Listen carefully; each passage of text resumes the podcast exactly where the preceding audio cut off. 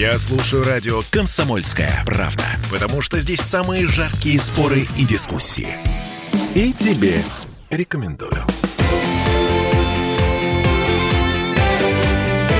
Картина недели. Сегодня страна прощается с Михаилом Горбачевым. И смотрите, на что я обратил внимание. С Ельциным в две тысячи седьмом году прощались на государственном уровне. С лафетом, эскортом ФСО, выступлением Путина, общенациональным трауром. А Горбачева хоронят, ну, по статусу примерно как Жириновского. Почему? Всем привет, я Дмитрий Делинский. Я Ольга Маркина. Ректор гуманитарного университета профсоюзов Александр Записоцкий вместе с нами. Александр Сергеевич, доброе утро. Здравствуйте. Ну, вообще о покойниках либо хорошо, либо ничего. Вот у нас так принято считать, да. На самом деле вот эта максима, она чуть-чуть длиннее. Либо ничего, кроме правды. Полная версия. И тем не менее, Михаил Горбачев вызывает настолько неоднозначные, э, полярные мнения в нашей стране м, до сих пор, и чем дальше, тем более полярные, что сейчас стоит вопрос, а ставить ли охрану у могилы Горбачева на Новодевичьем? С моей точки зрения, охрану ставить нужно, безусловно, потому что действительно у громадного большинства населения страны крайне отрицательное отношение, пожалуй, к результатам деятельности Михаила Сергеевича. При этом я вам скажу, что когда он пришел к руководству страной, надежды были невероятные. Я это время очень хорошо помню. Я тогда работал в обкоме комсомола. И шла череда смертей лидеров. Гонка на лафетах, мы помним. Да. Приходили люди к власти, которые выглядели уже как люди, которым надо давно на заслуженный отдых. У них не было, конечно, физических кондиций. И все от этого очень устали. При этом люди были зачастую достойны. Между прочим, я бы назвал бы Андропова в числе людей, к которым относились с огромным уважением, практически относилась вся страна. Да, но мало он успел сделать, собственно, как и да, Черненко и, тоже. То есть... Собственно, очень короткий промежуток Совсем времени, короткий. И он уходит. Я-то думаю, что если бы у него было бы десять-пятнадцать лет, то есть были бы другие физические кондиции, то наша страна была бы сегодня совершенно в другом состоянии, и, скорее всего, это был бы путь свой, российский, но выигрышный, так же, как в Китае. Mm-hmm. Но в отличие от Андропова, вот вы проводите параллель между теми людьми, которые стояли у власти один за другим в да, середине восьмидесятых. Уходили, да, по физическим кондициям. В отличие от Андропова, Горбачева вы не расцениваете как человека, который болел за страну. Я думаю, что Горбачев болел за себя, ну, и очень любил свою жену. Вот это две вещи, которые для меня, очевидно, это мое личное мнение, конечно, очень обрадовались Горбачеву. Молодой, по сравнению с предшественником, энергичный, предлагает что-то новое, предлагает новое интересное, зажигает идеями. Практически все его идеи, к сожалению, оказались провальными. И если Да, я еще скажу пару слов, почему именно он пришел к руководству страной в тот момент. Так, а секретарь Ставропольского да. крайкома ка пэ эс эс. Он уже к этому моменту, конечно, продвинулся в Политбюро, продвинулся в Москву. У него были достойные страни- страницы, которыми потом его попрекали в биографии. Например, он работал комбайнером, когда был мальчишкой. Да ничего плохого я в этом не вижу. А это перед поступлением в, в юрфак эм гэ у. Да, да. На юрфак эм гэ у. Он и в прокуратуре успел поработать, но очень недолго, и уж шел на, ну, скажем так, это называлось обобщенно, партийно-советская работа. Но почему именно его выбрали, это очень интересно. Надо понимать, вот что тогда в стране творилось.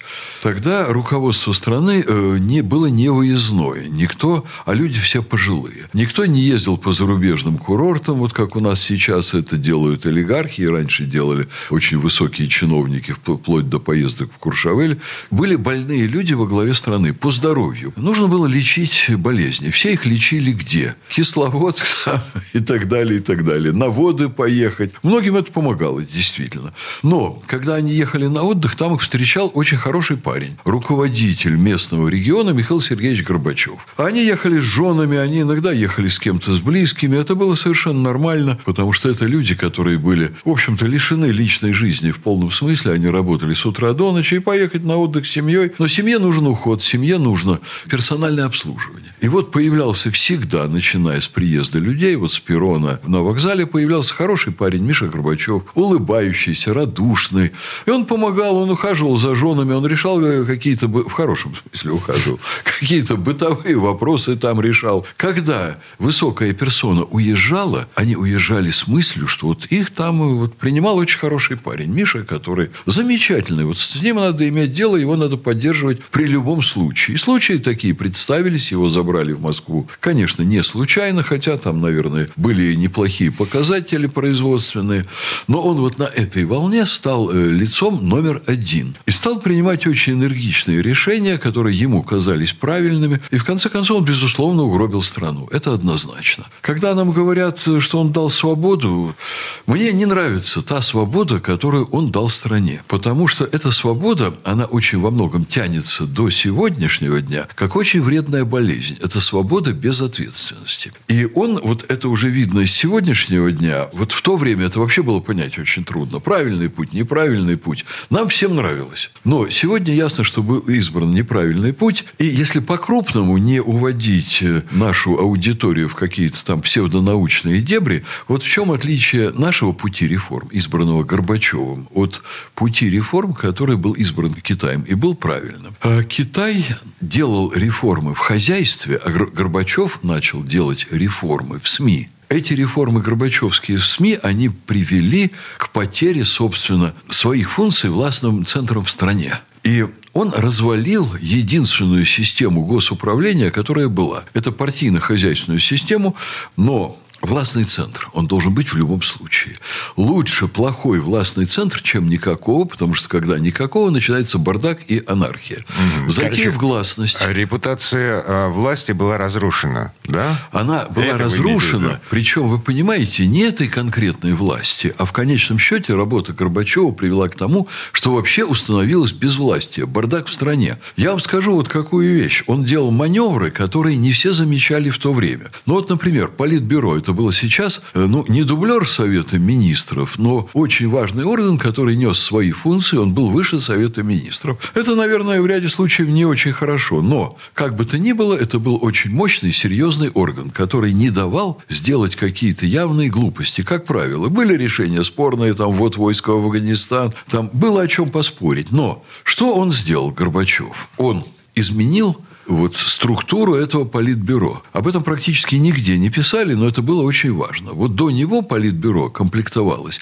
из представителей разных отраслей. Ну, допустим, там министр обороны, если сильный министр сельского хозяйства, что было трудно, он тоже туда входил. И когда начиналось обсуждение любых вопросов, а это была демократичная ситуация, между прочим, при всей критике в адрес Компартии, демократично на политбюро остались же огромное количество стенограмм еще со времен Ленина, Сталина и так далее. Всерьез обсуждали, всерьез спорили, высказывались разные мнения, и сидел генеральный секретарь, который все это выслушивал, потом интегрировал. Там был, конечно, и комитет госбезопасности, там был и, если сильный министр культуры, он входил. Там, конечно, от личности зависело. Было больше пятьдесят министров, не все входили в политбюро. Но это были люди, которые представляли крупнейшие, ключевые какие-то сферы, отрасли развития страны. И когда шло обсуждение, оно все-таки было очень высоко квалифицировано. Они все знали положение дел там. И Горбачев сломал эту систему. Горбачев, да, mm-hmm. сказал, что а теперь будут представители республик входить в политбюро. Mm-hmm. Значит, они вроде бы хорошо, хорошая идея, но это уже, во-первых, была дорога к развалу, а во-вторых, да, у, не, у каждого из них был, появился соблазн. Ты первое лицо, ты член политбюро, поработать на развал. И стать просто главным генеральным секретарем в своей стране. Ну, или там председателем Совета министров, президентом.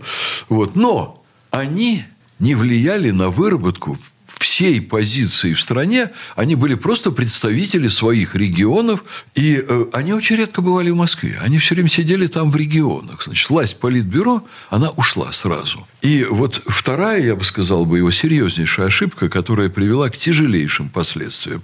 Он начал не с хозяйствования.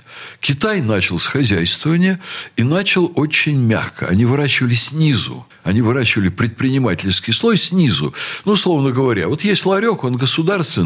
Отдали его человеку десять ларьков. Человек хорошо работает, у него пятьдесят ларьков. И он накапливает опыт предпринимательства. Не было такого, что взяли Норильский никель, там отдали Прохорову. Иди. Ты вчера... Ну, Прохоров, кстати, был предпринимателем. Он занимался тем до Норильского никеля, что он джинсой варенкой торговал. То есть, надо было из джинсы сделать варенку и продать предприятиям, которые шили очень модную тогда одежду. Это называлось варенка, но старшее поколение помнит. Вот. Китай до сих пор не дошел до того, до той гласности, которую устроил Горбачев, а эта гласность, она привела у нас к полному разрушению власти. И в то время, когда мы рушили власть и рушили экономику, в Китае выращивали грамотный предпринимательский слой, там люди снизу доросли до миллионеров и миллиардеров. И люди, которые вносят и сегодня огромный вклад в экономику. А центр власти они как-то забыли разрушить. Угу. Вот это очень серьезная разница в двух моделях. Александр Сергеевич, буквально тридцать секунд. Как по-вашему, вот результат деятельности Горбачева, который мы наблюдаем и обсуждаем уже много-много-много лет, это результат глупости, недальновидности или наивности? Или предательства вообще? Я общался с людьми, которые были очень близко к нему. Общался уже, конечно, после того, как он ушел. В советское время у меня вообще к этим кругам доступа не было. Вот. И вот то, что я вынес из разговоров с ними, а я только привожу мнение очень порядочных людей, которые болели за страну. Горбачев был хитрый человек, он был искушенный политик по советским нормам. Он очень хорошо знал все, все нормы поведения. Угу. То есть ни глупости, ни наивности. Он был глупый человек. Oh. То есть хитрый, но глупый. Да, и его Запад обманул. Угу. И я знаю десятки примеров. Вот мы могли бы отдельную программу, так сказать, этому угу. посвятить. Глупости Горбачева, как Соединенные Штаты обманули, надули Горбачева и потом выбросили, как использованную салфетку. И взяли Ельцина на его место. А страна развалилась. Так, вот в этом месте паузу поставим. Вернемся буквально через пару минут. «Картина недели».